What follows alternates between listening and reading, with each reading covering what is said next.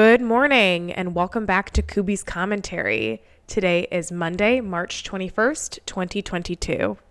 In our previous commentary, titled War-Torn Week, we adapted the blues song Stormy Monday to describe the tone of the market. We expressed our belief that in the upcoming week, the war would be the primary determinant of the direction of trading, with the FOMC meeting, PPI report, and all things China also having significant influence.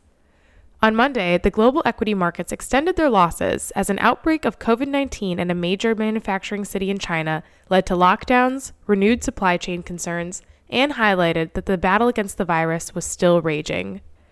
A wild rally started Tuesday morning that gathered steam as the week progressed, closing at the high on Friday.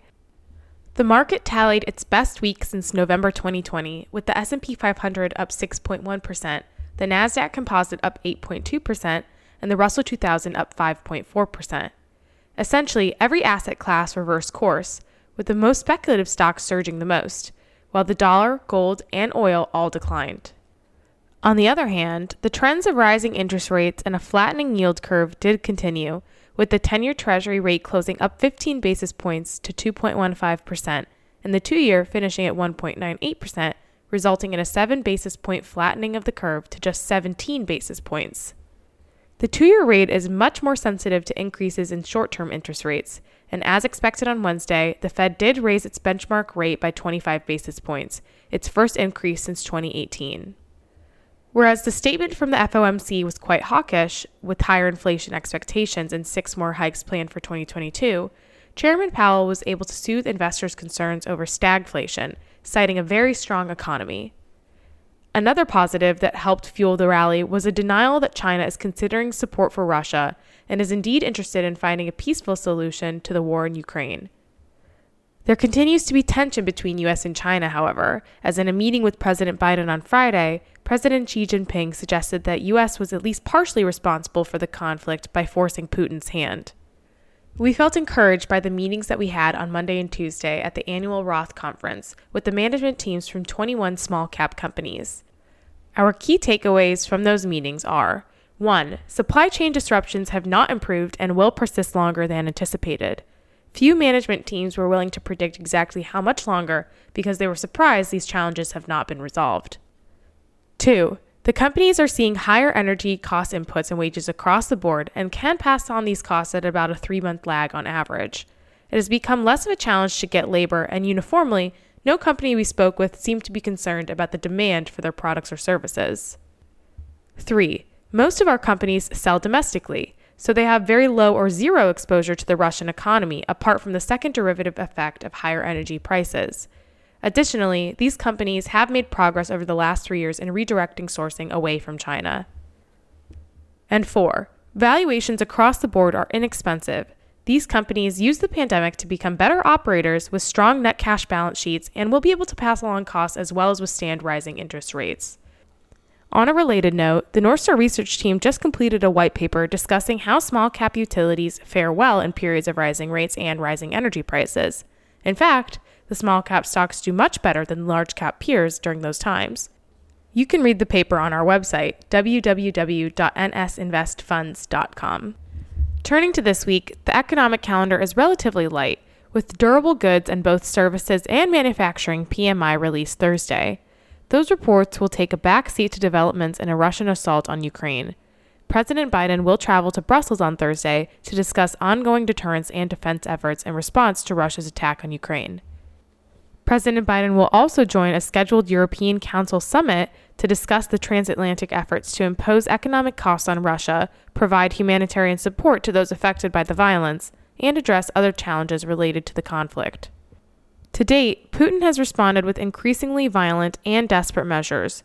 While Russia's military has suffered unexpected losses, the ruble has turned to rubble, and the Russian economy is on the verge of collapse. Thus far, the U.S. equity market has experienced increased volatility, but has only had a modest decline since the onset of the crisis. Turning to stocks on the move. Up 10.8% was Amazon.com Inc., ticker AMZN. Last week, upon winning approval from Europe and the U.S. FTC, Amazon closed the $8.5 billion deal to purchase MGM Studios, including its library of 4,000 film titles and 17,000 TV episodes. Up 19.5% last week was Boot Barn Holdings Inc., ticker BOOT.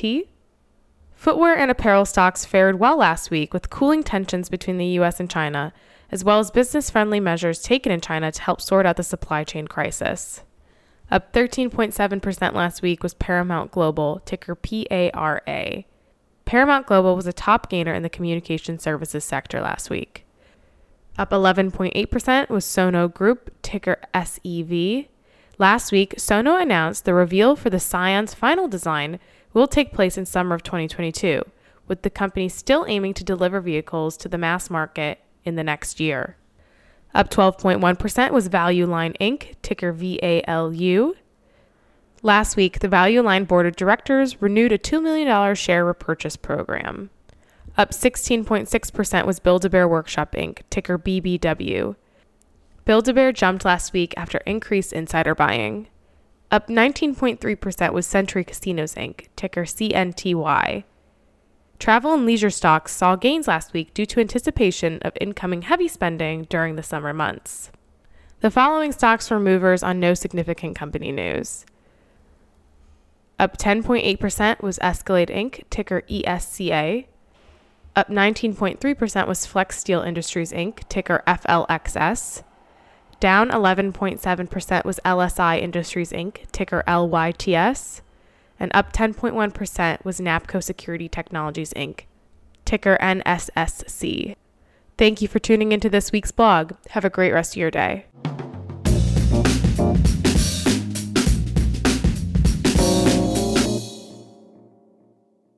Securities are offered through New Edge Securities, Inc., member FINRA SIPC. Financial advice is offered through Northstar Investment Management Corp., a registered investment advisor. Northstar Investment Management Corp. is not a subsidiary or control affiliate of New Edge Securities, Inc. The information provided in this commentary is not an offer to sell or the solicitation of an offer to purchase any security, product, or brokerage service. The information is not intended to be used as the basis for investment decisions, nor should the information be construed as advice designed to meet the particular needs of any investor. This commentary is presented to illustrate examples of the securities that Northstar Investment Management Corporation and/or its affiliates may have bought for client accounts and the diversity of markets in which Northstar Investments may invest and may not be representative of current or future investments. You should not assume that the performance of any specific investment, investment strategy, or product referenced directly or indirectly in this commentary will be profitable or will be equal to any corresponding performance levels that might be indicated. Past performance is no guarantee of future results. Investments in securities involve risks, including the possible loss of the principal invested. Northstar and others associated with it, including employees, may have positions in and affect transactions in securities of companies mentioned or indirectly referenced in this commentary. Northstar may buy, sell, or hold these securities in proprietary or client accounts.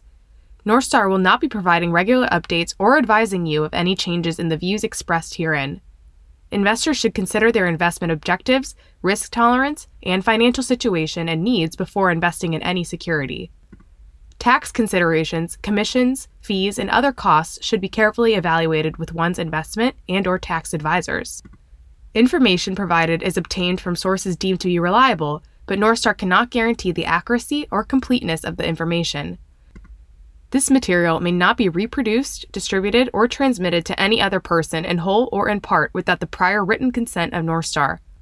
A copy of Northstar Investment Management Corporation's Form ADV brochure, Privacy Notice, and Business Continuity Plan Summary can be obtained by calling 312-580-0900.